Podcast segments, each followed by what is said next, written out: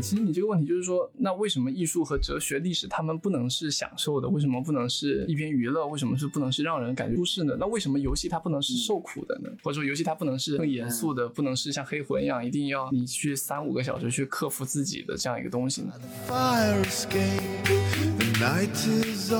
你在思考一个游戏的时候，你是在思考你怎么和系统进行控制与反控制。比如说，你发现你今天你说我今天不把这个打上王者，我就不休息。就这个时候意识到你在被这个天梯系统控制了吗？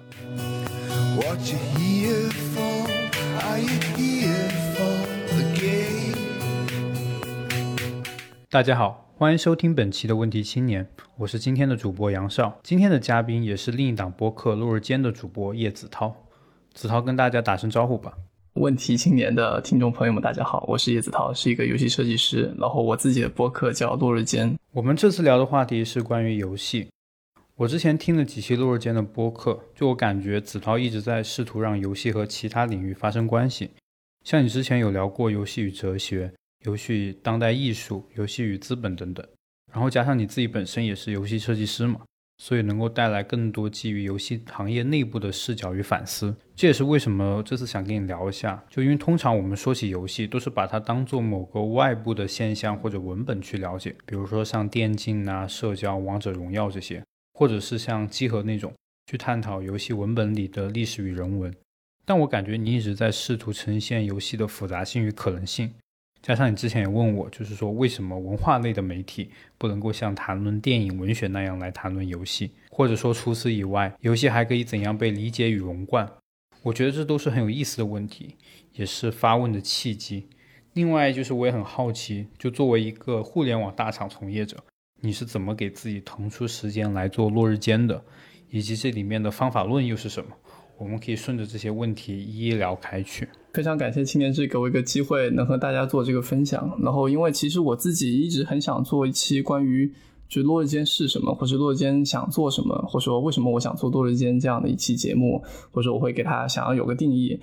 但其实我一般做事情，我不会在做之前特别想清楚这个事情啊。然后从这个角度来说，就是我有一个很喜欢的游戏设计师叫 Nicky Case，他有做过一个分享，叫做 Seeing the Whole System。它里面就讲说，他的一个人生实际上很多时候就是你最后被定下来说，哦，其实你是做成一个什么样的人，这件事情往往是来自于你在路上中无意间做的事，然后他可能最后带你到了最后那个终点。那所以也是基于那样一种感觉，其实我很难在一开始就把我想做的东西给。完全讲清楚。现在我也在感觉，我一直在自己观察自己和观察这个落日间。我其实是在通过就是和其他人的交谈去碰撞，然后中慢慢的开始。先我我要说说两个事情，就是说第一个，我不代表腾讯游戏，我也不代表我在的那个工作室 Next Studio，然后甚至我觉得我不能代表任何就是游戏行业通常的从业者啊，我最多代表落日间。落日间就是主要是我在做，所以说其实啊等于就是代表我自己。啊，因为我自己就太特殊了吧。一般来说，在游戏行业，大家都要加班，也不会有这个闲暇出来说话，然后搞跨跨界的游戏从业者。你就说一下呗，你最近在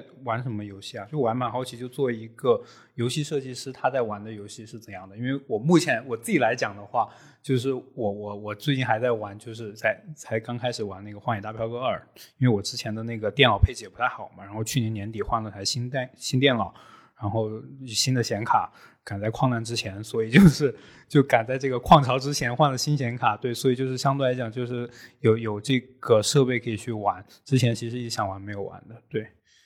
明白，我我其实就像最近大家会出出来谈论 PS 五嘛，那其实我没有买 PS 五，因为我好多 PS 的游戏都没有打完。游戏从业者本身就会比较特殊，我之前啊在知乎上写过一篇文章，就是引起了广泛的共鸣啊，然后就是说。游戏从业者玩游戏，其实这个时候他的一个很多乐趣是被减少掉的，因为你会去想这个游戏它是怎么做的，它是在干什么。我其实自己很多打不完，因为你知道，对于互联网从业者来说，动辄什么个小时、二十多个小时游戏时间是很奢侈的嘛。有很多是准备要打的，或者说我会寻找一些打的时机。我可能读书一样，我不会说我有很多书我一次都要读完，而是说，比如说我刚好想到这个问题了，我刚好就很想去打一下，很想就去看一下这个书。那这个时候读书，我对我来说，它才是能发挥最大的一个作用，而不是我可能我觉得我要我要。我要完成任务，了，我就把它读掉。所以，其实玩游戏也是这样。吉德迪斯科啊，死亡搁浅这些这些我都没有通，带合适的时间去玩。那最近其实玩的一个是我一个朋友，他参加 GNTK 的跟正啊，一个非常好的一个了解游戏设计的一个频道，叫做跟 Maker Toolkit 叫游戏制作工具箱。然后它在国内也有非常好的翻译，在 B 站就能看到。他们做的一个可能算是全球现在最大的一个线上的跟正。什么叫跟正？就是直译就是游戏果酱，但实际上是类似四十八小时游戏开发大赛这样一个概念，有点像那个黑客马拉松，就是 Hackathon。那样一种活动，熬了两天夜，然后做了这样一个游戏，然后我就去玩了。整个游戏可能就两分钟，可能就就是十分钟，因为四十八小时要要做完完成个游戏嘛。我有一个游戏群是一个朋友做的，他们自己也在做这个更正，所以说我也就玩了他们那个群友做的几个啊。然后最近刚好是 Steam 的一个新品节，就是说很多还没发售的游戏，他们会提前放出他们那个 demo，就是 demo 就是说一个游戏的一小个片段，让你先做一个免费的体验。我这边比如说玩那个叫做 Lost the the the Lost and and the Wicked。呃，它这游戏它的一个开场的美学特别好，它是用像素画，然后加一个整体屏幕的像素化的渲染，就你会觉得你好像在看一个很老的一个那样的一一部电影开场。比如说，当你这个像素很大的时候，然后你去旋转这个东西，它就会。出现那种一条一条的条纹的变化，他把那个运用到整体它的一个运镜之中，我特别喜欢他那个渲染的气氛。另一个叫做 Signal State，我有关注一个做音乐合成器的一个微信公众号，他推荐的，它是一个是一个合成器题材的一个游戏，其实就是教你如何去，因为合成器对他们来说可能是处理这样的一个波波讯号，什么你要从把正弦波怎么去做叠加，然后再或者怎么去剪，然后加上各种的 filter，然后最后效果器出来的东西，然后有人就把这个东西做成了。游戏，然后我把那个 demo 就是玩通了，然后感觉就是因为真的有那种合成器的一个软件叫做 VCB Rack，然后所以你玩完那个之后，你再去看那个合成器的软件，你就觉得哎，好像好像也没有那么难，虽然它非常多的线，然后非常多的那种嗯孔可以插。玩完它之后，你就觉得哎，好像 VCB Rack 你也可以去接触一样，因为其实这样就是。对于声波进行加和减、扭转，去切的好，就算再连连看，就是把这个孔插到另一个孔，其本质上就是信号的传。我刚才说的只是说我一周内玩的，然后还有这段时间刚找回了前的战网账号，就玩了一会炉石传说和守望先锋，回味了一下最近网易的那个吃鸡游戏，中中国国风的武侠，那个叫做永劫无间，那个我也在尝试了一下，然后我自己觉得还不错。你觉得你现在这种玩游戏的这种？状况就就是说你是很有意识的，是说去拓展它的不同的门类。你玩游戏，我想到我看电影，就因为我自己本身是学电影的。当我在学电影后再去看电影，跟我早年的这种就是当消费或当娱乐的时候去看电影，这种感觉是很不一样的。因为你可能接触的门类更多，然后你钻的也更深。你觉得你的这个区别在哪？跟你？在进入这个行业，或者说在你对这个东西没有形成一个很体系化的认识之前的这种差别，其实我后面可能我们讲到游戏素养的时候会会具体聊到，但我觉得简单的来说就是从业者，那本质上你是要对自己的时间负责。其实你你沉浸没问题，但是你要知道，比如说这个游戏它哪里吸引你，就你到最后你会有一个这样的一个反问，它什么地方设计的好，所以你特别爱玩。那实际上你会对自己的东西更加珍惜，因为你看多的话，你会发现。很多现在所谓的丰富的那种单机游戏啊，部分是大同小异的，就是他们可能改了一些小部分。很多东西像这个叫做异质同质化，就是说他们其实虽然看起来有差异，但实际上都他们本质上是一样的。其实这种看多了，你就会觉得 OK，那我大概看一下他做的最新的那一部分改变，其他我就不想看了。很多时候你看个开头，你大概就能知道他这个中间他会怎么做，或是他他会不会拖时间。因为其实真正来说，很多游戏说他们是很多时候你看一个开头，你就能大概猜得到。它后面是要怎么拓展？那一般来说，对于现在的独立游戏来说，他们也一般会把最好的部分去把这个开头做得很好，因为这样的话其实是符合他们整体的这样一个模式的嘛。因为你要放 demo，然后吸引别人去加入愿望单或者去去购买，所以你一般来说会把更好的东西放在前面。嗯，这个是我自己的一个策略啊，但其实也是个人习惯嘛。但如果像是遇到一些很好的游戏，我比如说《空洞骑士》这种五六十个小时把它去。彻底的打完，状态也是不一样的。在你对某一个领域的认知有一定的积累之后，可能你就自己慢慢的就是会，以提炼出一种分类学。但其实我们就从大众来讲，其实对于游戏的这个认知其实很模糊的。比如说，可能有的人会想一提到游戏，可能很多人就会想到首先是王者荣耀，然后呢，包括比如说电竞啊，或者说英雄联盟这种。但是呢，就是游戏它其实是一个很。很很综合、很丰富的呃一个门类。你觉得我们该如何去认识游戏？这这问题有点大，但其实你觉得？如今电子游戏的这个图景大概是这样。如果它它分类化有几个维度呢？是媒介的，或者说还是类型的等等。明白，就这个确实是一个很好的问题。就是说，其实游戏的分类学，其实一个东西要分类，说它已经被能被分类的，实际上是因为它可能已经呃有了比较长久的历史，然后它的很多东西都稳定下来、固化下来，成为某种类型化的创作嘛。那所以说这些模式就会被人来作为一个识别。那比如说很多人他们像是做那种音乐游戏。对吧？那音乐游戏最早音乐游戏可能很很简单，下落式的。然后现在你就看那些最硬核玩家，他们会玩各种各样花式的音乐游戏。那这种新模式的诞生或是涌现，比如说像是所谓的 roguelike，实际上这这个 rogue 是一个八十年代的一个游戏，但是他们后面七八年前在独立游戏好像又被复兴了，因为它这样一个游戏，它是可以让你反复的玩，在这里面你死掉之后，你是彻底死掉，重新开始。但是它的随机关卡，你又可以有一些不同的一些取向。那所以说这样一个品类可能又被造出来了，叫做 roguelike，到最后演化成 roguelite，不是那么严格的 roguelike 定义，但是可能又会有一些变化这样子等等。那比如说魂系游戏，这也是一个因为宫崎英高他做这个黑暗之魂或者是恶魔之魂，那就是非常的这种多样，然后也非常的模糊，就很说你的问题，说你你不是一个从业者，你你就不了解它里面的一个品类，因为实际上在内部也有非常多的一个讨论，像 Steam 平平台，他们现在更多用。Tag 就是用标签来去做一个简单的一个索引。那其实就我自己的感觉的话来说，就是游戏这行业整个创作正好处在一个上升期，然后其实你没法去做简单的分类的，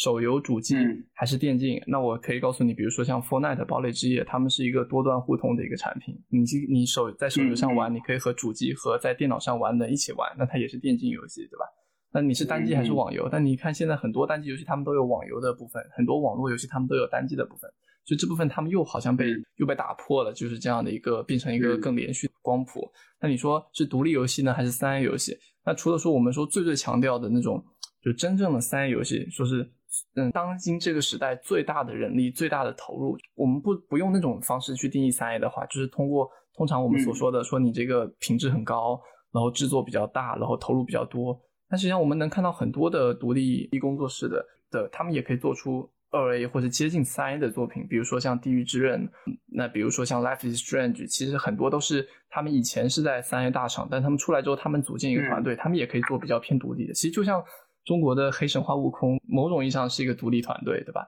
他们现在不是依托于任何的互联网大厂，所以他们有接投资。包括我最常可能落日间的听众会最最熟悉，就是我最常举例的一个例子，就是 Jonathan Blow 他提的。就他他认为说，嗯，最好的划分是说划分成免买断制游戏和免费游戏，因为其实这里面它的商业模式上有区别，就是免费游戏它实际上是为了让你先免费进来，但是它免费进来，它给你提供那么好的东西，它是为了在你后面在合适的时机向你收回这个成本嘛？就你可以理解成，它其实一开始它让你免费进来，但它实际上在你玩的过程中，它就想怎么样去收你的钱，那这个是免费游戏它的一个商业的一个模式。那其实我们现在大部分在 App Store 上能看到的一些都是免费游戏，这个其实和中国的环境也有关系，因为像中国现在的付费游戏它都要版号，但其实之前其实就下架了一大批国外的一些比较优付费游，你看那个 Apple Store 里面的付费榜，甚至中国国区的付费游戏还不不足两百个，根本就排排不了两百名。现在的有很多独立游戏开发者，他们那个发行的压力是蛮大的，就是会有这样的一些困境。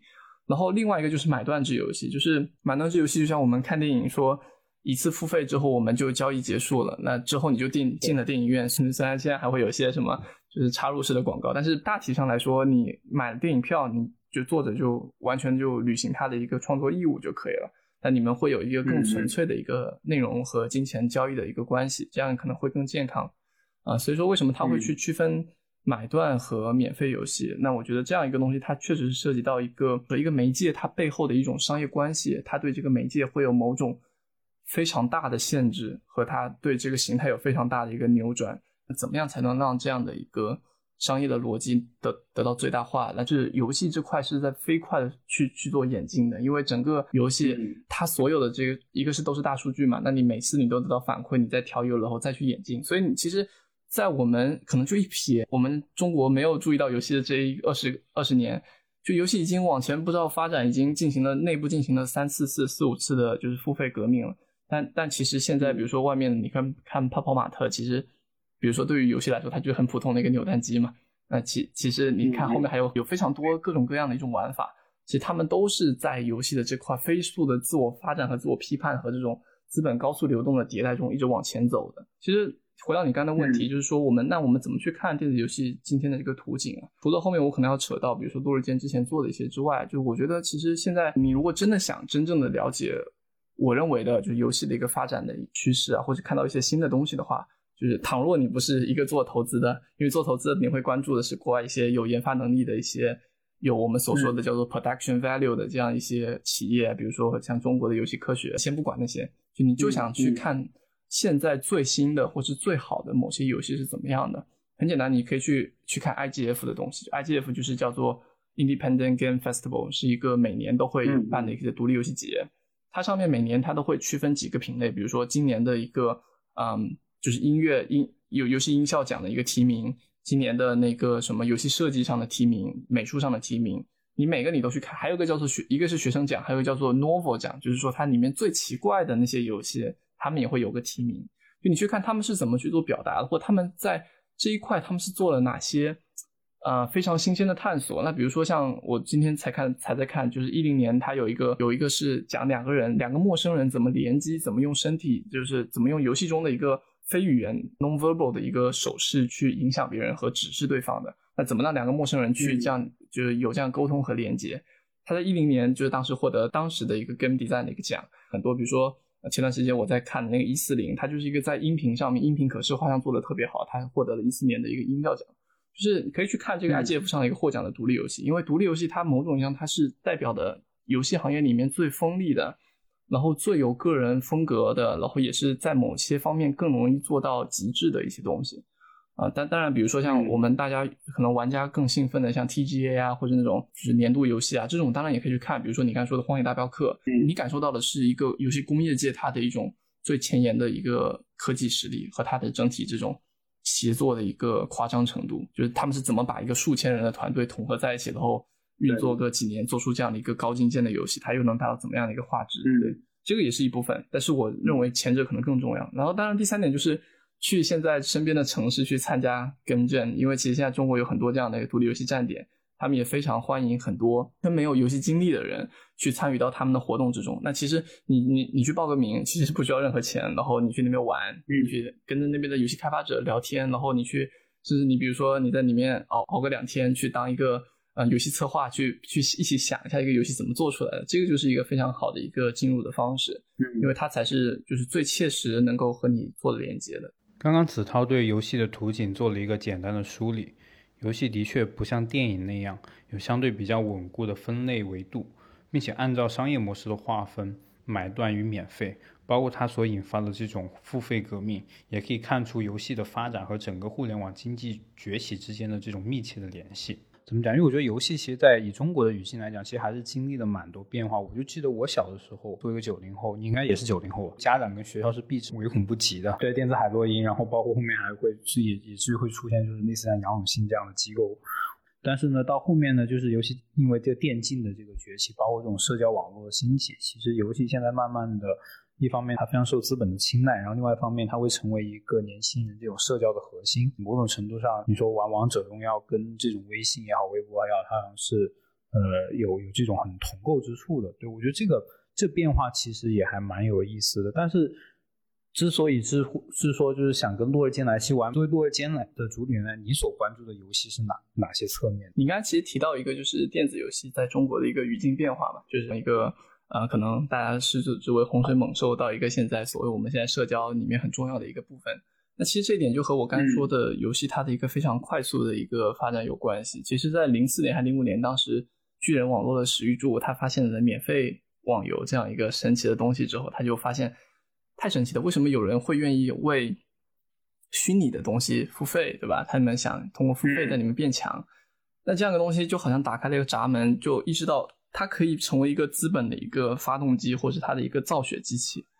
在我自己感觉上，我我觉得中国互联网很多企业，他们背后全是游戏是他们最重要的一个造血造血机器的一个厂。对对对。那其实你说的这个语境的变化，我认为其实有很多部分啊，一个是他所培育下的这波人长大了。那我们以前喜欢玩游戏，我们今天开始接触到这个舆论场，那我们有这样的一个反思能力，我们也有对这一代这些新事物的一种适应能力。那我们也能看到这个游戏它在不断的往前走，那它怎么样去寻找一个更克制，能够，因为你现在你真的说纯氪金你会被人骂嘛？就好像像腾讯以前做的事情，现在会经常被人拿拿就是拿拿出来讲。到后面是一代人的一个进步，后面也有说这个资本他们自己在怎么再去演进。因为其实上我自己认为，其实你做游戏的和玩游戏的人，说那做游戏的他们是很想掌控这些玩游戏的人嘛？其实有些时候也不是，他们很多时候就是他们对游戏理解就是那样的。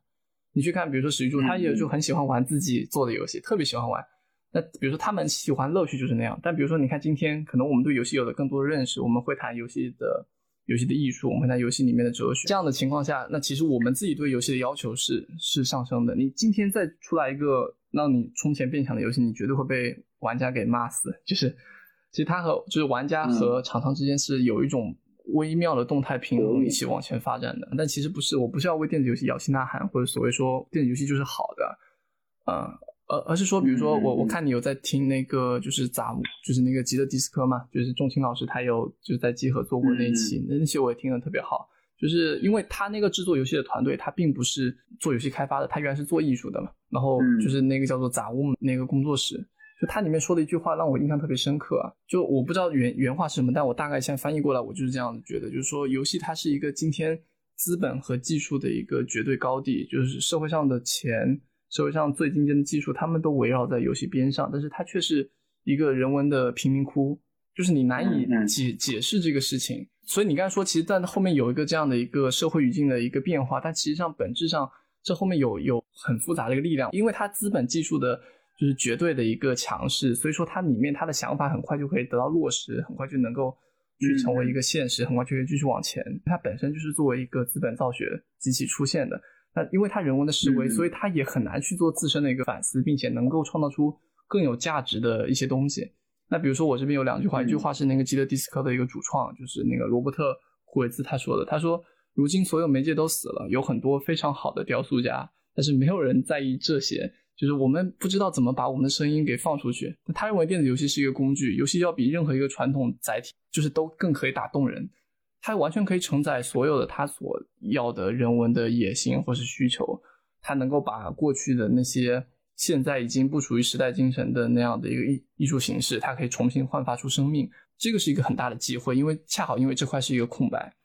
然后另外是 Jonas b l o 二零一三年在就是莱斯大学他做过一个分享，也是我经常提的，推荐别人看的，叫做《游戏和游戏与人文》或叫做 Human Condition，就是人的境况。它里面说我们现在做的都是很糟糕的艺术。要知道游戏的潜力，你必须真的玩过很多游戏，并且深入了解其中几个。我认为世界上大多数人都还没有能够看到游戏的潜力，因为我们还没有完全的展，就是展示给他，因为我们的作品确实不够好。这个我觉得这个是没话说的，就是为什么游戏是洪洪水猛兽，这不是一个单单纯的一个就社会语境的一个变化就能够解决的事情，而是说确实我们当时游戏就是很多就是垃圾，某种意义上它就是不够好。那即便到今天，我们很多游戏还是不够好，特别是我们中国自己做的很多游戏。所以这这也是为什么我想要我想要去做这个事情的原因，就是我我想要有更多人来关注，更多的之前从事文化行业的人，可能他们能够借助游戏去做自己的一些表达，或达到自己一些目的。就好像当时西方当时法国、欧洲迷影文化史嘛，就一群人他们都成了那种影迷，那可能新浪潮那几个导演他们就直接童年时候就那个电影资料馆一跑，然后在那边一坐就是看个。看个一整天，那个时候电影就是世界上最有趣、最诱人的一个东西。对于今天来说，那小孩来说，那那就是游戏。我，你从小看到那种电视屏幕上的那些小人，你就会觉得，就就觉得这个东西天然的吸引你，天然的好玩。它居然这么强大，那为什么我们这些创作者，我们不能去掌握它，不能去使用它，不能去利用它？对。然后你刚才其实提到的另外一个点，就是说洛坚他关注的是什么部分嘛？就是我觉得这个。这个提法确实很好，因为就像我们刚才之前闲聊会聊到的，就是就是你觉得洛日间很多时候你会把它和集合做比较，对，但是好像和集合又又有点不同。其实我自己我我也是趁着你你们的这个问题，我自己想了一下，我在意的，我觉得恰恰不是游戏的内容本身，就是 一个一个单独的游戏，它这个内容它讲了什么事情，它里面的人，它里面发生的事，这个事情恰恰不是我所关心的，关心的一个是更多是。游戏它在创作内容的这样一个手法和其他我们有的其他东西的一个共鸣，或是你在里面你可以找到某种就是相似之物。那比如说，其实我最近看的那个也是上海的一个一位老师叫张定浩，他写的一篇一一本就是文学评论叫做《无言之物》啊，特别好。然后它里面讲的就是文学批评，它和其他的很多东西发生了某种共鸣，他想用这样一个文学批评去捕捉这样一种无言之物。那我我就觉得这个其实我在做的事情就有点像这样子，因为我其实我现在每做一个节目，那我做这种跨界节目的话，其实对我来说是非常困难的。如果你是单独随便拉一个人来聊，那其他很容易变成一个就是单方面的一个案例。这因为在这情况下信息是不平等的，这个是没办法。就比如说，其实今天特别好，就是我特别开心看到那个就是中心的跳岛，他们博客他们出的一期就是游戏的一个就是游戏主题的一个聊天，对，就是那个呃我的一个朋友那个孔德刚和那个倪占格老师，就是他们在聊，然后但其实你看中间还是有很多，比如说孔德刚老师他他会尝试去给大家去说明，给他安利说哦有什么样的游戏你一定要去玩玩，或者这个游戏它怎么样，它可以怎么样，可以怎么样，可能你最后安利成功，可能失败了，说 OK 我回去看一看，但是可能因为现在游戏其实。你要去玩到一个游戏，对于一个不玩游戏的人来说，其实是一件挺难的事情。真的，它的门槛不比你去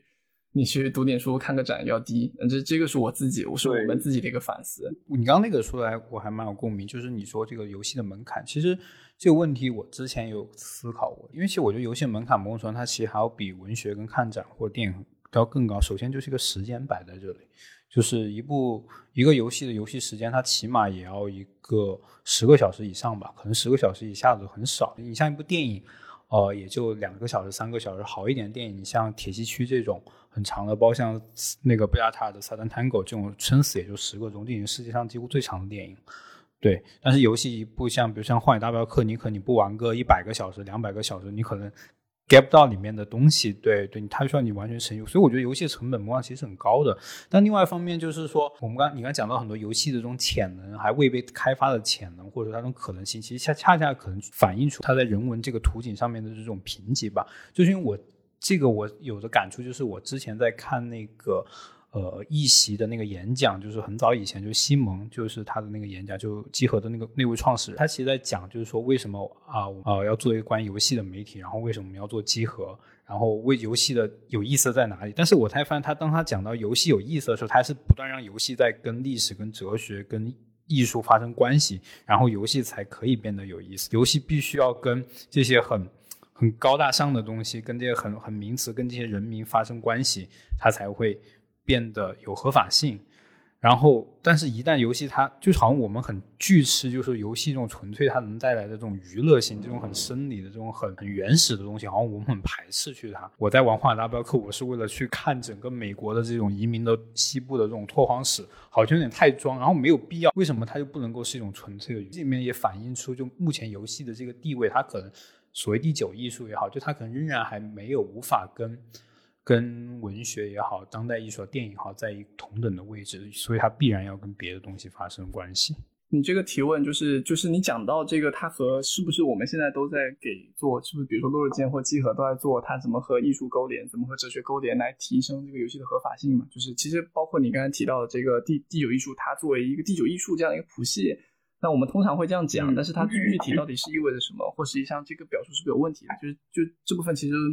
嗯，这部分我我准备蛮多东西，反正你就我我们就慢慢来展开吧。然后其实你说，先从你说那个为什么好像现在游戏要和艺术和哲学历史发生沾边呢？那其实就像我刚才说的，我和基和的讨论方方式是不太一样的。他们喜欢就是就着游戏这样一个它一个里面内容去做拓展，但我自己现在去做一个思考，我发现就过去我觉得好像也是哦，你游戏你得放入艺术馆，你才好像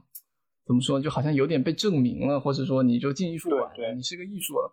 对，但是后来我发现事情可能是反过来的。你会发现，其实现在就比如说我，我经常也提了一本书叫《游戏改变学习》，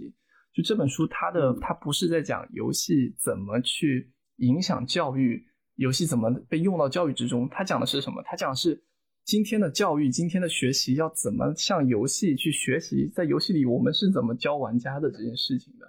你会发现在教一个人去做某些事情，并且让一个人去学习到某些事情，去领悟到某些东西，在这个事情上，电子游戏做的比今天的教育好太多了。就他举了三十六个方面去论述为什么今天游戏的，比如说他们怎么去做关卡设计、关卡的一个引导，但是怎么去做到你这个人他什么都不知道，他进来他也不用看说明、看手册，他一下就能上手，他一下就能理解这个解密游戏，他能一下知道它的规则，然后去解更多的一个题去。并且还能在这样解决问题中感受到乐趣，这个是很难以想象的事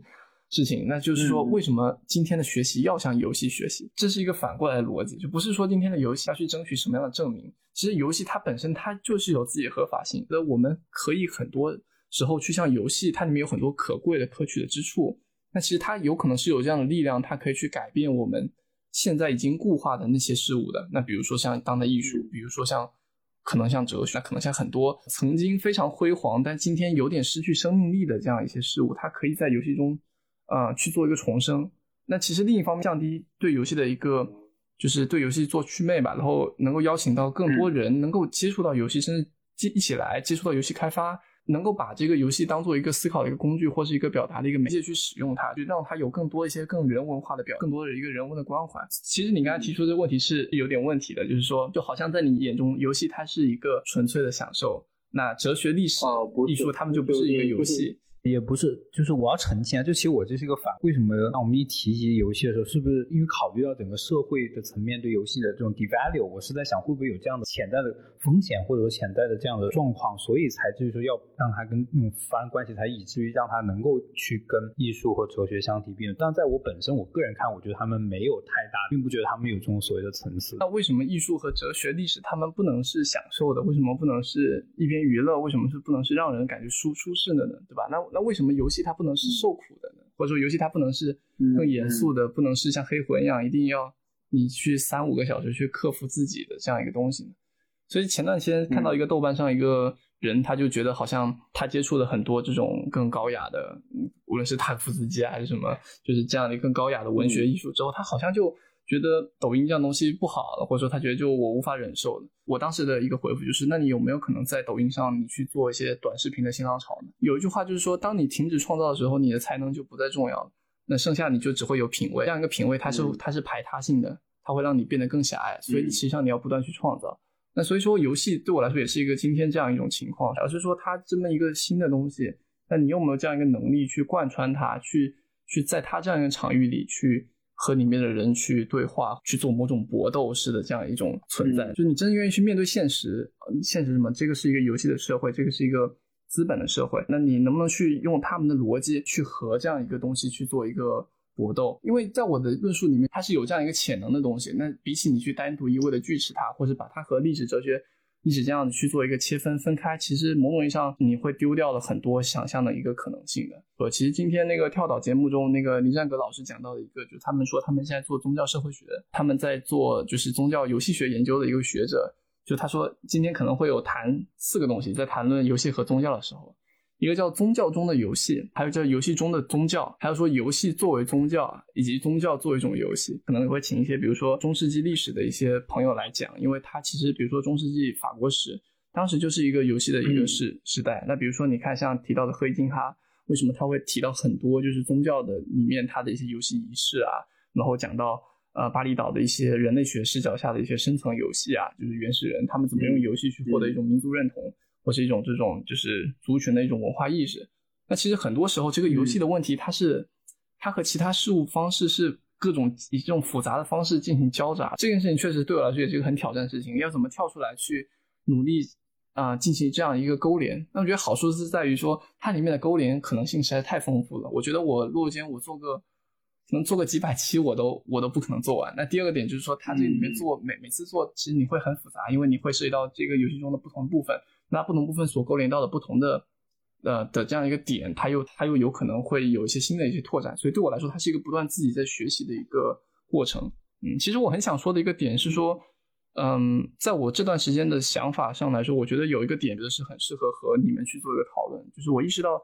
游戏其实处理的是，包括游戏设计啊，其实背后一直在思考的是是一个人和系统的关系，就是因为这是一个系统的一个世界嘛，这背后可能是一个是说计算机系统，那那也包括这个整个的一个算法，包括其实在更背后更深层次啊，可能是一个当时的一个控制论，或是图灵维纳他们的控制论，他们进入了这样一个文学，进入了这样的一个艺术的一个创作，那那可能在艺术创作里，它背后它就变成了一个说怎么做一个 generative art，就是生成性的一个艺术。昨天我翻译的 Bruno。它背后的这样一个声音艺术，它变成一个更氛围乐的、更算法音乐的。那其实游戏的本质它就是生成。那我们在玩一个游戏的过程，其实就是在做一个人和系统进行交互的一个。那其实这个思路是我一贯来思考社会，包括我现在，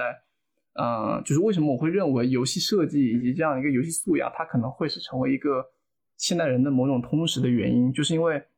嗯，你在思考一个游戏的时候，你是在思考。你怎么和系统进行控制与反控制？比如说，你发现你今天你说我我今天不不把这个打上王者，我我就不休息。就这个时候，那你意识到你你在被这个天梯系统控制了嘛？比如说，我只在和朋友开黑，我们希望做社交，我们希望聊天，找点事情做的时候玩。那这个时候你可能就你是在更合理的去使用这个系统，或是你是在得益于这个系统本身。所以对我来说，嗯，每一次的玩游戏，它某种意义上它是一种在历练的一个过程。这个其实就是好像我昨天说的那个 Bruno，他他在讲算法音乐的时候，最后讲到一个比喻啊，我觉得他讲到一本书，就是我们赖以生存的隐喻嘛。他那边举个例子就是很好，就说其实我们日常生活中，我们实际上我们讨论，比如说两个人的争，我们讨论的时候是用在一个，你可以理解成是一个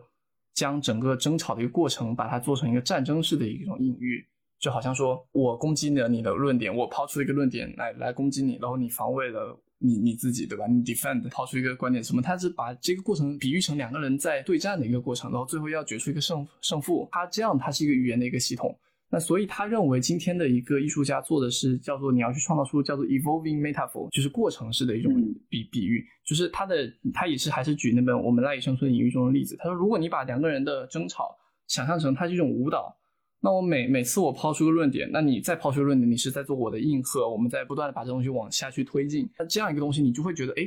好，好像这两个人争吵就显得不那么的有问题，或者说其实两个人都是为了要达成一次很好的一个舞蹈去做的。那其实它这个本质上，它背后是对这样的一个隐喻系统的一个反思，是对这样的一个就是掌控着我们的。就是我们没有被我们没有意识到的系统的一个认知，然后并且我们有可以有意识的去反思它，有意识的去做对它的一个可能是改变啊，或是你脱离啊，或是你可以选择一个，你可以创造一个更好的系统。那比如说你们那两个人在吵架的时候，你如果你自己率先把这个系统把它转变成好像你是在和对方在做一次观点的一个舞蹈，或是你们怎么样，就是更良性的一个思考的话，那整个谈话过程就会做改变。为什么有人认为游戏它是一个终极的一个媒介？那也是为什么我我觉得我不太不太满意于谈论第九艺术，因为第九艺术你是把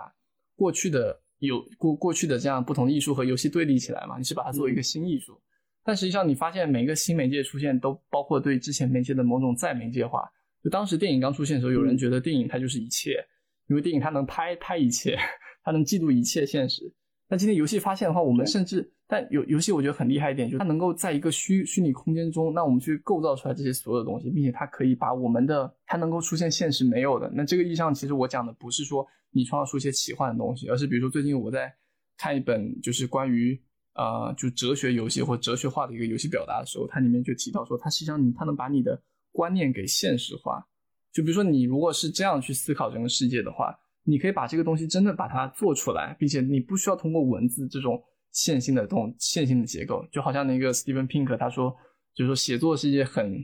很不舒服的事情，因为你实际上是在把一个你脑海中的网状结构以一种树状结构的形式，在最后落注于一个线性结构来来来作为写作。对我我自己来说，我是很习惯于读书的。对现在对于大部分人来说，他们是很难去面对那种干瘪的那种大部头的。那这种情况下。游戏能不能赋予这个东西一种新的生命？比如说，这也是我和很多策展人在聊，就他们其实因为疫情，所以他们有很多时候会面临一些怎么做一个虚拟线上展。那其实最近，比如说我去看那个 PSA 的那个亲测计划，叫做那个平面游击者，其实我自己我自己不太满意，因为他们想要在比如说快手，对吧？然后比如说像今日头条这些充满流量的地方去放艺术家的作品，然后然后融入进去嘛，就像他们说的是一种平面的一个一种游击战。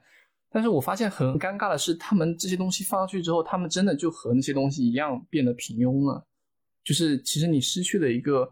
就是艺术场域的这样一个怎么说的保护啊，或者那种一个你进 P R 艺术馆这种灵韵的时候，你就发现这种东西它真的就真的就变得扁平、很平庸。还有很多人他们是他们这种艺术展示怎么做，把这个东西三 D 化之后放在一个虚拟的空间里面。对对对，他很多那个就因为去年确实因为有很多艺术家讨论关于这线上策展的事情。但我确实发现了一些，就是嗯，很多大部分展吧，它确实还是在一个直接把线下很粗暴的把它放到线上，就本身这个呃互联网也好，就这种电子交互的这种媒介的特殊性，它其实没有没有很好的利用起来。所以这件事情就好像说，就我觉得它是一个对于互联网和对于游戏一个最扁平化的想象，在于说，就好像你觉得电子游戏时代的文学就是电子书一样，就你你懂我意思吗？就好像。就就，但实际上不是真正的可能被人记得 disco。你每个文字它可以本质上信息流，它可以被处理，它可以被以各种方式方式做可视化，做各种可能当年乌利波他们想到想到都做不到的任何事情。其实这个是它一个真正的可能性。所以为什么我当时去，就是这边也很感谢当时群岛他们的那个城市罐头来找到我，让我有机会去和这样建筑学做一个碰撞。其实到后面我去做分享的时候，其实意思就是说，你这个空间现实建筑在进入游戏之后，它一定会遭受它的一个改变和再创作的过程。没有经过再创作的，等于是没有任何想象力和没有做任何的一些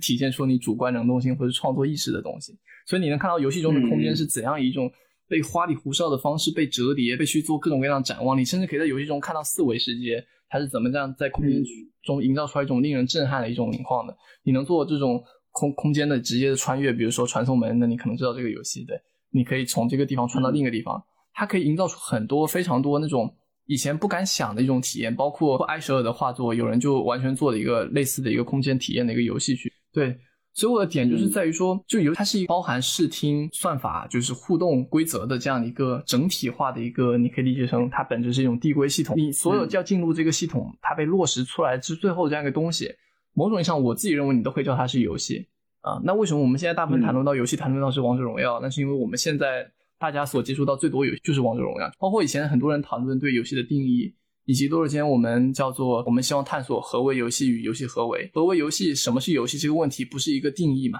其实我觉得重点在于说你怎么去想。你认为游戏是什么？你做出来东西就会是什么？刚刚你讲了很多，就是呃，其实我我可以把它归类，就是说你刚刚所所就你扔了一大堆东西，哥的话，我可以把它归类，就是说，其实你所理解的一种游戏素养，游戏的或者把游戏当做一种游戏的媒介素养，去让它跟各种各样的，让各种各样我们所熟知的一种或未知的东西，然后在这种虚拟的世界，让它以游戏这种形式来呈现。对吗？其实我想讲的游戏素养，不是说你能看出来它是怎么做的。这个号它不是说你技术上是怎么做的，我这个号是它是以什么样的规则去做到的。那其实就是问问题。我去玩这个游戏，你觉得很好玩，对吧？那你觉得你再问一句，它为什么好玩？因为你觉得打上去画面很炫。OK，那你意识到 OK，实际上是因为你做了一件事情，它给了你一个 feedback，对吧？那这个东西真的好玩吗？比如说你重复了十遍、二十遍之后，真的还好玩吗？你现在呃不对，王者荣耀是因为它有社交。OK，你你意识到。它这个社交关系让你和他联系在一起，那他比如说不够，因为你自己玩也很好玩。那你说为什么？那你比如说，你就意识到它是一个多人游戏，它这个游戏规则它容许很多这样丰富事物的一个浮现，对，然后你就开始会这样去追问。那比如说你是再去看其他的 MOBA 它是怎么做的，你再去看其他的系统它怎么做，就本质上我自己认为玩电子游戏就是在对于思考这个系统的一个规则和你人之间的一个关系，以及你怎么和这个系统达到一种。超然这个系统之外，但是你又能在里面乐在其中，同时你又不被这个系统所完全掌控，但你又能从中获得意义和获得你想要的东西的这样一个过程。其其实这里面涉及到的一个就是说，你会意识到自己的一个状态，其实里面是一个自我觉知。某种意义上也是一种呃对事物和对自己所在的环境的一种距离感和一种反思的态度。我就前段时间在看斯宾诺莎力学，所以我刚刚刚开始翻了一下，就是第二百四十页的第五部分，在讲到那个论理智和人的自由的时候，就谈到自由的时候，它有个命题在于说，一个被动的情感，只要我们对它形成了清楚明晰的观念的时候，它就会不再是一个被动的情感。就是比如说你认识到你你在被这个东西刺痛，然后你很生气或者你很气愤的时候，你意识到自己在生气的时候。你这个时候就已经开始发生变化了，因为你意识到了自己的一个情绪，你就开始会有一个距离感拉出来，你就知道要怎么去，你意识到自己的情绪怎么被它操控。其实某种上，它和一些更偏冥想的这样的一种练习是一样的。那其实我觉得，做游戏设计师，我在玩游戏的时候，很多时候我就是在追问这样的事情：就为什么？呃，有个朋友他就说的挺好，就说，嗯，游戏设计的思考本质上就是在做系统性的一个思考，就你怎么去做这个系统的一个反思和拆解。那其实我们没办法思考整个现实啊，这个很大的一个系统嘛，很复杂，一直在改变。但是游戏它是一个很静态的，它可以被可视化，它可以被固化，它可以被很好的去理解的。比如说，其实大部分人现在沉浸在的很多的部分，你会比如说是天梯系统，它它它它伪造出来一个虚拟的一个赛道，把所有人放在上面，让你去做这个上面的一个追逐，很听起来很像高考。然后它是怎么去影响到你玩游戏的一个心态？你可以开始使用一些脏乱差的东西去去追求这个排名，对吧？意识到自己怎么被操控的，然后它能够让你去反思你的这样一个行为的一个状态。那这个是我自己作为一个游戏设计师，或者对于这样一个不断的去想要去追求它，用这样的一个就是各种各样的手法去掩盖它后面其实他想让你充值或者类似这样的事情嘛，就你会有这样的一个抗性。那我觉得这样的抗性它就成了一种素养，这种就是在于一种辨别能力。啊，这种辨别能力就是说，你能去很快的意识到你在玩这个游戏，你是在重复，还是你是在真正的在经历新的事物？你能意识到这个游戏是背后的设计者，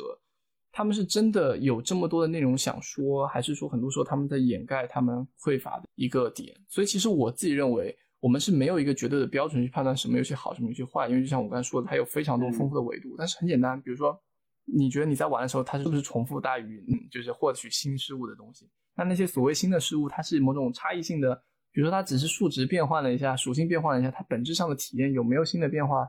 那你在这个你玩的过程中，你自己的状态你是好的吗？你是为了逃避某些事物，然后你来玩这个游戏，还是说这游戏它真的很吸引你，然后你来玩？那比如说它是不是有废话？因为其实大部分的现在很多包括三 A 游戏，你会发现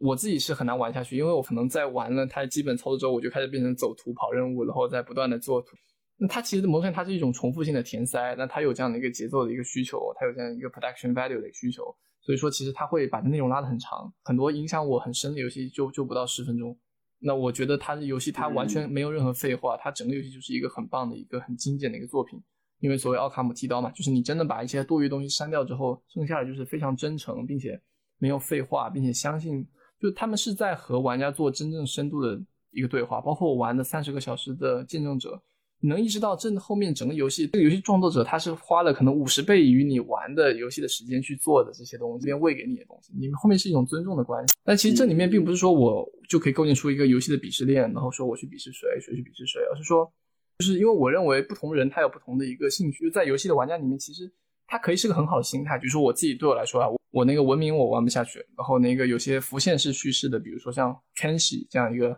在 B 站上王老菊玩的特别好的一个游戏，我也玩不下去。那我觉得其实这种情况下玩游戏，某种意义上是一种能力，它在于说你怎么对这个系统去从中获得乐趣，或者说从中你能去呃用这个系统创造出来你觉得很有意思的东西，这是一种好奇。所以我是很佩服主播的，就。比如说我当不了主播，那我当主播就开始讲干货。那其实很多主播他们是很有这种戏剧性的一种创造力的。他们这种我觉得它是一种创作能力，它本质上是在和系统做交互的时候，它能够生发出来一些有趣的点，它能愿意做出一些很有趣、可能会发生很很好玩事情的尝试。实际上你玩游戏，你有很多种方式去玩一个游戏。比如说我现在去玩马里奥，我可能玩不下去了。那有些人他们可以用速通的方式马玩马里奥，他们可以用脚玩俄罗斯方块，对他们来说都是一种。再创作的一一个挑战，所以在这个情况下，每个人有自己对待这个系统的方式。那比如说，我上班很累，然后我每天回到家，我也不想打三 A 大作，我就打两盘炉石传说。你说我在里面好像没什么思考，那确实没什么思考。它就是我就是这样子看待它的，它就是用来做没什么思考的这样一种放空的一个状态，对吧？那你说这个游戏它是不是很好的满足我这点？那可能也是，就好像你真的可以拿抖音去拍。艺术电影也可以，那你去刷很多的那种重复性的就是视频也可以，对吧？它取决于你怎么去利用这个系统，以及你怎么去你认识到它对你的某种主动性的操控之后，你还能保持自己的一种，嗯，怎么说呢？就是在系统之内的某种主体这样的一个方式去使用它和去和它做交互。那我觉得这个东西是是真正在背后我一直在思考的部分。就你刚刚讲游戏，它也是人和系统交互的过程。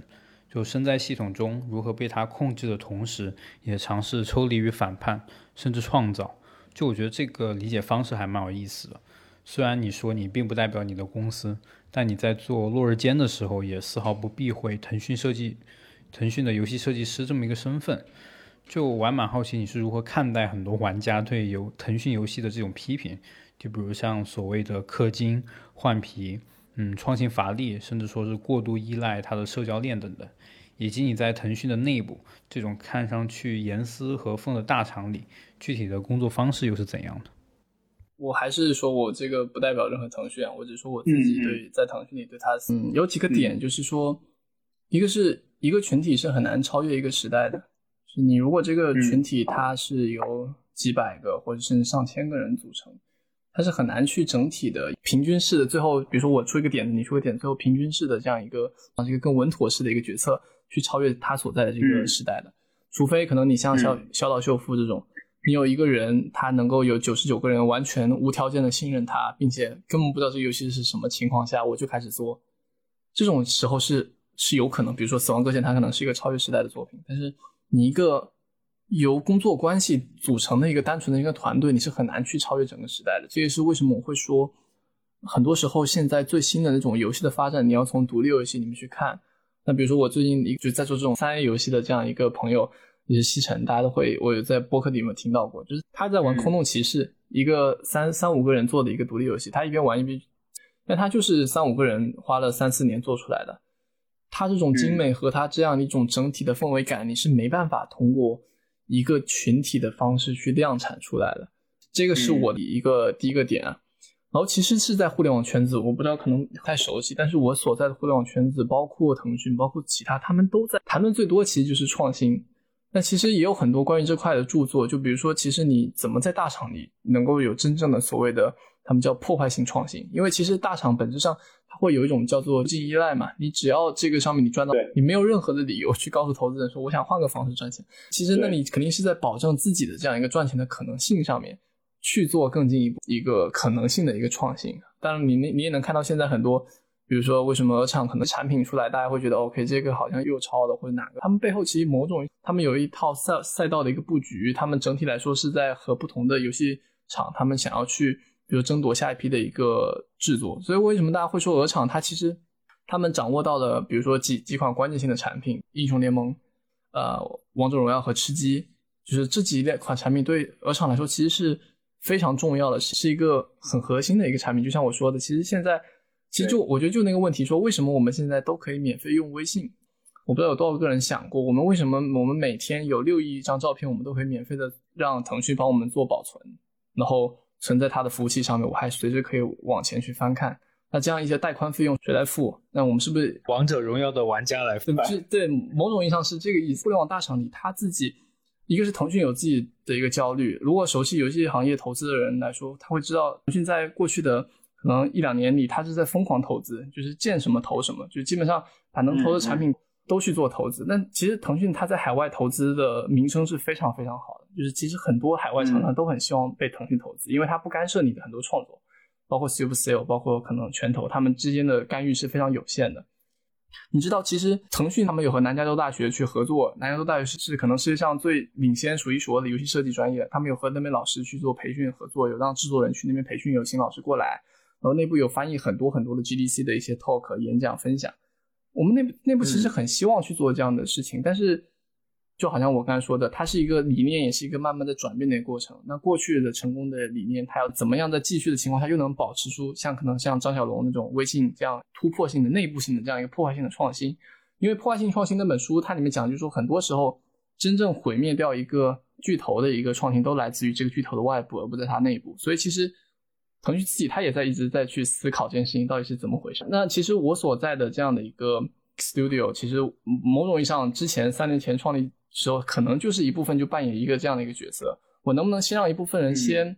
我为他负担成本，然后让他创造？先解释一下那个 next 吧，就是它是像某种上你可以理解它是一个，就我们里面的那个大家长，就是我们的大的一个 leader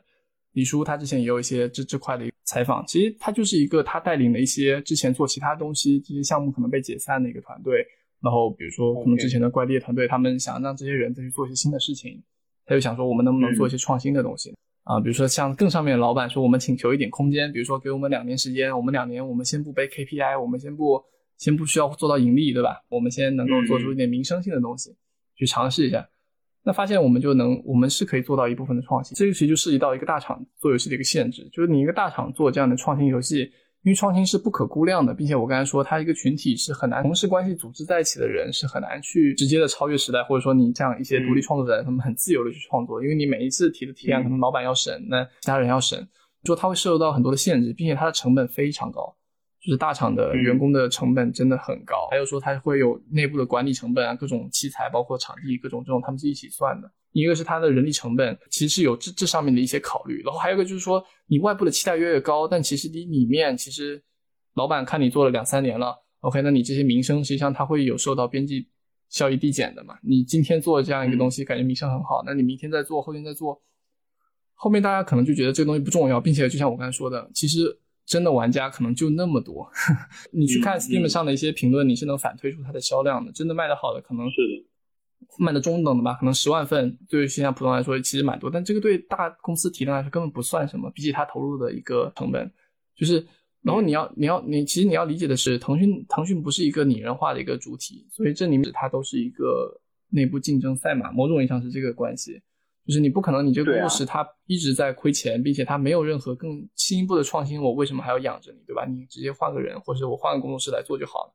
所以这也是说我们面临的挑战，说怎么样能够呃，逐渐的开始想要自负盈亏，或者逐渐的想要开始去做一些更不可被取代的事情。这个是我我理解现在面临的一个问题。所以为什么 Next 啊会从一种更单机的小清新的项目，现在会想要去做一些更更庞大的，或是一些更二 A 甚至三 A 级别的一些东西，比如说重生边缘这样的一些尝试。那能不能在一些技术，比如说像虚拟人，比如说像一些就是照相扫模小就是扫描建模类似这样的。技术去去彰显出自身的一种独特性和一种统一上的不可取代性。我自己理解，你想要做出跃出规则的人，那你就必须要是某种不可取代的，你才可以做到反这个资本逻辑嘛。就在这个点点上，我觉得它和我们自己，你如何避免去成为一个单纯的螺丝钉，这上面是是类似的一个思考方向。我们常说一些系统中的人，其实更多时候我们是说这个人他做很多重复性的劳动嘛，它是一种像福特嗯流水线上的一个组装功能，他完全不需要知道他上下游在做什么。在游戏创作中，这不是这样。真正好的游戏作品，他们是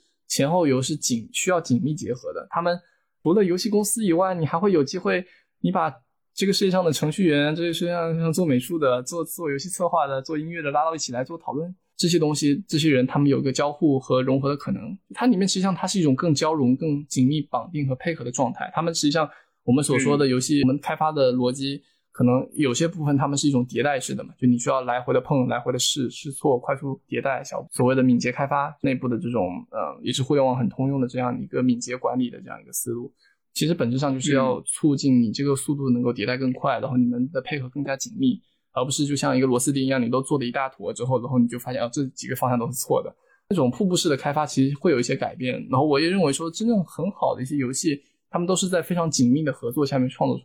他们是很 value 自己做的一个事情，他们也是很为自己所做的事情所自豪的。呃，在这种情况下，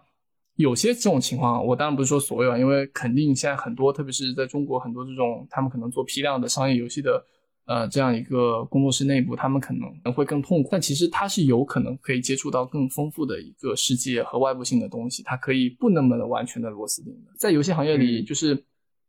它一切某种意义上，它都还没有一个严格的规则。就像我刚才说的，一个游戏品类可能风靡了三年就就换一个，一个技术可能一下就换一个。所以说一切都还没有规则，所以说就还一切都还有可能。那这个是我觉得说，为什么游戏它有这样的一个盈余的空间？刚刚聊了很多，就是关于很专业性领域的、很外部的。其实还回，然后回到你自己的话，就是我还蛮好奇，就是你自己是这种兴趣的来源，就你对你对这种。知识的这种很疯狂的这种迷恋，这么希望把他们最后粘合在一起。因为在我看，这种秩序其实是一种很……我读德勒兹的书的时候会有看到过这种，就是会有，因为对于他也是一个很知识控嘛，然后他不断想要让电影跟别的概念发生关系，所以才会写出那两本非常，在我看来可能是目前最好的两本电影的著作，就是那个《电影运动》和《电影时间》。对你说的这个，其实我我在之前的。嗯，播客里我很少会从这个角度去和别人聊啊，就是，但我觉得它确实是在落日间之后之背后一个隐秘的一个点。为什么左边做一点东西，右边做点东西，你还能是一个统一的人，对吧？然后说你为什么很多是碎片化的东西？我觉得这真的不是一件就是分裂的事情。就真的是有无数条交接的一个点，比如说，因为我收到邀请，我说我要去做一次关于游戏交互式音乐的分享。因为我之前我就做过关于游戏在音乐上表达的各种各样的一种结构和它的一个系统性的一个分析，或者结合现在的游戏产品，呃，从无论是音游啊，还是各种 Sayonara w i l d h 的，还是各种生成式的这种游戏，我都我都看了一遍。然后看了一遍之后，我就开始去做分析，那去看这个事情。然后刚好有一个人他做了一个叫做 How Generative Music Works。生成式的音乐是怎么是什么东西，或者它怎么运作的？这样的一个交互也带一点互动性的一个阐释性的一个网页，我回头可以发给你，你就看一个一二十分钟，你就能它里面的两种 system 它是怎么去运作的。比如说前前者可能对他来说是像 Bri Brino 或是那个 Steven Range，他们是怎么去，比如说把一个声音，把不同的几个声音，他们用一种错一个时间差的方式去进行重放，然后创造出近乎无无数的一个声音的。那这样一个东西，它就会很自然的。把我去带去做，去和之前的一些知识做做勾连。那这里面的出发点不是说，OK，我要学交互，我要学生成式音乐，而是说，我想，我就只是想探寻这后面他们到底就是是怎么回事。我想做的那个分享，实际上我的出发点是来杜尚，当时在法国有一一段时间这样一个艺术史的背景。那这样一个杜尚，他当时和音乐艺术家 John Cage 他们做的一个艺术作品，就他们下棋，然后这个每个棋盘里连接到不同的一个那个音响去放这样的一个对应的声音。嗯，我知道。对，那这样一个东西，它其实上又对应着，比如说你看，你棋盘对应到了游戏，那那那 John Cage 其实对应到的背后就是这一套现代音乐或生成音乐的这套一个谱系。这里面实际上就是说电子游戏或是整个电子世界，它在做对以前东西，你可以理解成它是一种解构。但这样一种解构，并不是说我去除了它的意义。呃，恰恰是它有两部分，一部分它能解构出来某些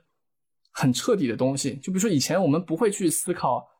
以前我们不会去思考这个钢琴，天生我们就认为这个钢琴就是这样一个乐器，我就掌握它就好了。但今天他去思考说，OK，那你除了钢琴之外，那那些你用，如果你能用声波模拟出这个钢琴琴键，它实际上你会发现钢琴琴键里面有无限的琴键，那实际上这时候就是那种无调性可能就出来了，你就意识到这里面它能把这个事物变成零和一还原的过程中。它能逆向还原的时候，它就能意识到里面多出了很多的可能，因为你这里面所有的东西都被零和一的方式被分解了之后，它就会拥有更多的一种组合的可能性。那这个是我觉得它的一个解构之后，我就是要再去虚构，我再去创造它。所以这个时候就会讨论到进入到一个电子世界之后，它有没有可能被再度的以某种从未有存在过的方式再去进一步的进展。比如说，你看一个游游戏里面，你每一个。人行走，他在地地上走路的这样一个音效，它要让你听起来不疲惫，它就得用随机性，它就得用生成。它里面每一个样本都是，有些时候你你要去录，那我怎么样做出一百个不同脚踩地方声音？因为你每一个脚踩地板，你都要应对应到不同的一个平面上，比如说你踩到木头上，踩到石头上是不一样的。你能不能用一些生成性的方式去做模拟？你能不能去做一些节省？就有很多非常具体的事情，并且你能在游戏中找到具体的使用场景的事例。就是整个历史几代人的一个精华的结晶，最后才有在你手上的这样一个图图像或者这样一个图形点。其实这后面真的是你们就可能是人类历史进程中最伟大的那部分智慧的一个落地产品化后的一个结果啊。所以这个就是为为什么其实我为什么会谈论到说落日间，我后面其实我意识到我自己在做的某种意义上是一种。怎么说呢？现代人的一种通识教育，我觉得是有一点这样一种感觉的。游戏这个东西在古希腊，它就和教育这个事情某种上是同义词。虚拟的游戏是一种可能，就是说它能够把这些东西都汇聚在一起。你看，我刚才实际上我无意间涉及到了很多个学科的一些事情，但实际上是因为学科是后来人为划分的，我只是想要解决这个问题而已。但我是不自觉的，我会涉及到很多这样的一个学科。对其实这边可以讲一个我自己的策略，就是我怎么在大厂的一个间隙中去做这些事情嘛。我可以问一个问题，就是你觉得什么时候你是最好的一个玩游戏的一个状态和玩游戏的一个心态？其实就是一个不被打扰，然后有一段很绵延的时间的状态，其实就最好的。就你没有什么很要紧的事情，你不是明天在交论文，然后你今天在玩游戏嘛，是有一段比较舒服的闲适的一个时光嘛。那其实这本质上也是对游戏的一部分的定义，就是说它是某种非必要性的东西，它是一个一定是在一个非强迫性、自愿性的，它一定是在以一个有盈余的空间中你去做的一个游戏，主动性的。嗯，对我来解释一下，就第一个是第一个是盈余，其实包括很多我看的一些经济学的一些通俗的东西，比如说像稀缺啊，那本书的副标题特别吸引人，说我们为什么变得贫穷。嗯，对，现在其实本质上就是他认为穷人是过多受到他所。目当前的一个稀缺的影响，导致它只能管中窥豹，就它叫做管窥，就你只能看到很短期的一些事情，你不会去预估长期上一些更长远的一些事情的发展。就好像你现在追求一些更短期的刺激，你就会忽略你有没有一种长期的一种可能性。那它这种实际上是来自于说，那你怎么样能够每天不为这个吃穿，就在于说你有这样一个盈余，因为有盈余等于是有冗余嘛，有冗余的话，它就能够承担起风险。某种意义上，它也是一种反脆弱的一个存在。所以说，其实对我来说，我不会，我现在已经，我会主尽量去控制，我不会去逼自己去读任何书，逼自己去做任何的，比如说，可能这时候你告诉我，明天有个大佬要要找我录播课，但我说我不想录了，因为我我我很累。那我我相信我很累的情况下，我去做他做的事情也不会好，那我就干脆不做。嗯，那其实上本质上就是一种盈余，并且说你有找到一个自己的节这样一个节奏。但是有人会说。可能今天今天大家竞争很激烈啊，但其实这属于一个定位的问题。说比如说，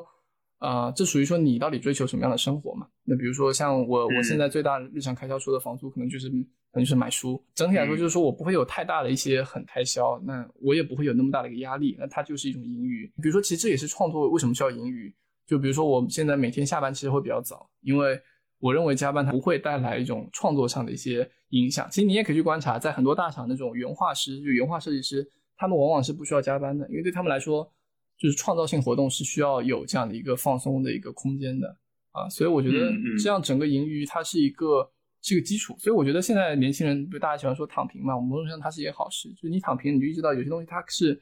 可以放弃的，或有些东西你是。非必要，其实某种意义上它就是一种反思，说你认为到这个东西，这个系统对你来说它并不是那么必要的，所以这个时候你就有主动性了，有这样的盈余去创造，去给自己留出这样这种试错或者这样一种空间的，啊，这这个我觉得是一个很关键的点。包括我们互联网我们会谈礼物经济，之前落日间是有近二十个赞助者，每个人给我打三百块，然后还有人呃一次直接发电了九百块，其 实然后还给我发了一篇就是一。一篇感受，然后我也特别感动。那我就觉得这种东西它是完全完全打破之前所谓的那种理性人假假设。你去看那个呃马塞尔莫斯的那本《礼物》，就是中古经济时代那种社会交换，你就能意识到，其实很多时候人和人之间沟通并不是一种纯理性的一个算计，它是在一个互联网这种免费逻辑的情况下，就是我现在跟你聊这这个天，它可以得到让更多人去听到这样一个思路下面。它可以有很多新的一种可能性。那我觉得这里面里面最好的例子就是那个呃电台司令他们发的那那那张专辑，他们用免费的方式向全网发发放，但他们却收获了比过去正常售卖一张专辑还要高的一个回报啊！无论是一个周边的品牌的，还是整个这个数字专辑的一个 donation 的一个销量，就这个是我觉得我看到的一种。未来创作者经济的一种新的形态的一个可能啊，就是我觉得有长远价值的东西。那我觉得这个东西它值得思考，它值得做，那我就一直做。那那其实很多时候我也不用着急，因为毕竟从我第一次开始写游戏相关思考的文章，可能到现在已经已经五六年了。那就这样一个过程，我我能过来，那其实上我不认为它不会再继续走下去。这个确实蛮有启发的。首先是游戏本身就是一个综合了各种媒介的媒介。所以，那么你作为一个游戏设计师，并不满足于其中的一两个面向，而是试图对每一个环节都有所了解，去形成一种全景式的理解。所以，为什么我说这种秩序是很德勒兹的？就是因为它觉得，当两个看似毫不相干的概念被并置在一起的时候，就生成了一个崭新的东西。对。然后第二点就是呢，你所说的这种盈余，我觉得多少也打破了大家对大厂的这种刻板印象嘛。就它可能对你而言还是有一定的空间去做类似有点偏行这样的事情，比如说你所在做的这个落日间。当然，至于盈余是被动给予的还是主动节省出来的呢？我觉得可能两者都有。所以在聊了这么久之后，就回到最开始的那个问题，就是你想要问的那个。其实我还是刚刚那个问题：为什么为什么这样一个圈子我们会很少这种对对游戏的讨论，或是？为什么它其实好像是一个很重要的，无论是社会现象还是什么，但是好像很难去讨论它。那我们就会说，我能够提供怎么样的帮助，能够让我们大家一起去更好讨论这个事情。其实很喜欢那个小老虎，你们上次有请他，他其实也是在爱发电上去做很多自己一个 donation，他也很相信就是凯文凯利的那种一千个粉丝的计划，他也在积极的实践中。嗯嗯，他做的产品也是很多有这种创造，会更从。去中心化的这样一些事情，游戏上面，你觉得我们能能够再再多多做点什么，或是怎么样一种人和人去做这样一种思考碰撞？因为对我来说，其其实我我是很需要一些呃外部的一个反馈的，因为其实我也一直在练习怎么和外部人去沟通。因为对于内部来说，这些玩家本身他们其实不能很好的某种意义上来说，因为可能能够让一些。不玩游戏的人或对玩游戏有偏见的人，他们也能接触到游戏。但是，当我就像我刚才说的，有一种改变游戏自身的一些媒介形态，和引入一些更多的这种讨论的一种可能性。但我们还不能做点什么？嗯，你举了很多例子，因为你是专业的，我不可能会有你好。我只是从一个媒体的角度来讲，我会觉得就是，或者说也从一个普通玩家来讲，我觉得其实，呃。呃，这个东西它肯定不是一个，就它它肯定跟数量没有关。如果就是看是想要我我的想法会很直接，就是说它是一个数量的还是质量的。就如果你是想要让，比如说更以中国目前的这种受众来讲的话，庞大基数的情况，他们能够提升他们所谓这种游戏素养，我觉得这其实是一个很漫长。可能游戏可能还做不到，它可能是需要整个社会的激励，就整个公共教育，包括的这种审美素养。它它它说白，它就在我看，它不光是。就他不可能游戏素养高，然后文学素养、电影素养或者说别的，包括这种公共讨论的素养很低，不可能，他一定是一个综合的，他一定是一个很对对，他一定是一个很综合很慢，它是一个整个你的社会的这个 apparatus，这个就是符合讲的那种装置嘛，就是你整个社会的这个基底全部嵌套在一起，最后能够形成那样的才可以。但如果单个的从嗯更。从质量上来说，我觉得先从同温层入手吧，就是或者说从能够先影响你能够影响那部分，其实这部分肯定是很少数的。包括我青年志自己，我们现在做做内容的一个方向也是，也其实我们也不追求数量。之前我前天还怎么看过一篇访谈，是访谈戴锦华吧，好像是呃有个人就是有个字节跳动的呃一个呃做内容运营的一个同学找到戴锦华，意思就是说问戴锦华有没有兴趣。来入驻今日头条，然后他们有一亿流量的扶持，然后戴锦华就说：“求你们别找我了，我就怕你们那一个亿。”懂我的意思？这里面是一个，就是我我自己也是很确切。比如说，我现在知道，比如洛日坚现在公众号有三千个粉丝，但那现在他的博客可能有五六千这样的东西。我我其实模型上我我是满意的，因为我觉得它并不是一个产品化的东西，或是并不是一个说这个娱乐化的或消遣化的东西。嗯，但其实我追求的不是一种。是量上的影响，因为我当然我自己做了这么长时间，我相信其实它是一个往会上面走的，因为因为量是一波的嘛，但是某种这种质和自己的积累是长期，并且你不会为此感到浪费时间或者感到后悔的，实际上是一种，嗯，对我来说是一种 bonus，就是说我在做我自己的思考的时候还能有这样的一些反馈，我觉得是很好的事情。感谢大家收听《问题青年》，是由青年志出品的播客。我们从青年的发问出发，探讨行动的可能性。你可以在小宇宙、苹果播客、喜马拉雅、网易云音乐等平台收听我们的节目。如果你喜欢我们的节目，可以在微信和微博搜索“青年志 Uthology”，关注我们的其他内容栏目或与我们联系。谢谢。